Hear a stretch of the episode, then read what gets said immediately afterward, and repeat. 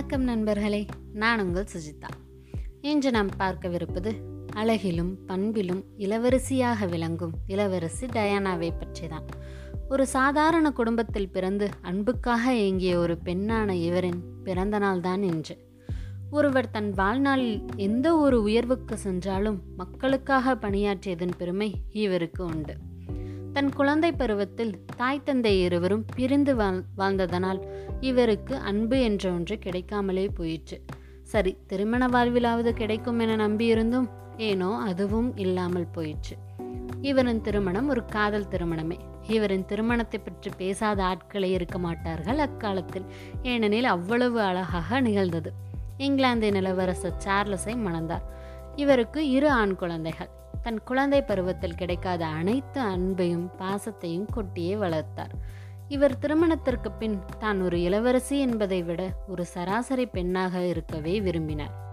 இதனாலே அவர் மக்களால் அதிகம் ஈர்க்கப்பட்டார். எந்த ஒரு அரச குடும்ப பிள்ளைகளும் பள்ளிக்கு போவதில்லை. வீட்டிலேயே ஆசிரியர் வந்து அவர்களை கற்பிப்பார்கள்.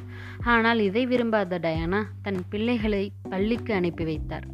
தன் கணவருக்கு வேறு ஒரு பெண்ணுடனான தொடர்பை எண்ணி மிகுந்த மன உளைச்சலுக்கு தள்ளப்பட்டார். பின் அவர் பல்வேறு நாடுகளுக்கு பயணம் மேற்கொண்டார். வாழ்வின் விளிம்பில் இருக்கும் நோயாளிகளை பார்த்து அவர்களுக்கு மன தைரியத்தை அளித்தார். அப்பொழுதுதான் எய்ட்ஸ் நோய் பரவ ஆரம்பித்த காலகட்டம். அதற்காக விழிப்புணர்வையும் மக்களிடையே கொண்டு வந்தார். நம் நாட்டில் அன்புக்கு பெயர் போன அன்னை தெரசாவிடனும் நட்பு பாராட்டியுள்ளார். தன் விலை உயர்ந்த ஆடைகளை எல்லாம் விற்று அதில் வரும் பணத்தை நோயாளிகளுக்காகவே செலவழித்தார். பின் அவர் ஒருவரை காதலித்து கொண்டிருந்தார். அந்த காலகட்டத்தில் இவரின் வாகனம் விபத்துக்குள்ளாகி தன் முப்பத்தி ஆறு வயதிலேயே உயிரை இழந்தார். இவரின் மரணம் இங்கிலாந்து மக்கள் மட்டுமின்றி அனைத்து மக்களிடமும் பெருந்துயரை ஏற்படுத்தியது.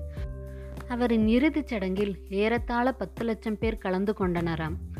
இவரின் மகன்களான வில்லியம் மற்றும் ஹாரியின் திருமணங்களில் தன் தாயின் நினைவாக அவரின் மோதிரத்தையே தன் மனைவிக்கு அளித்தனர்.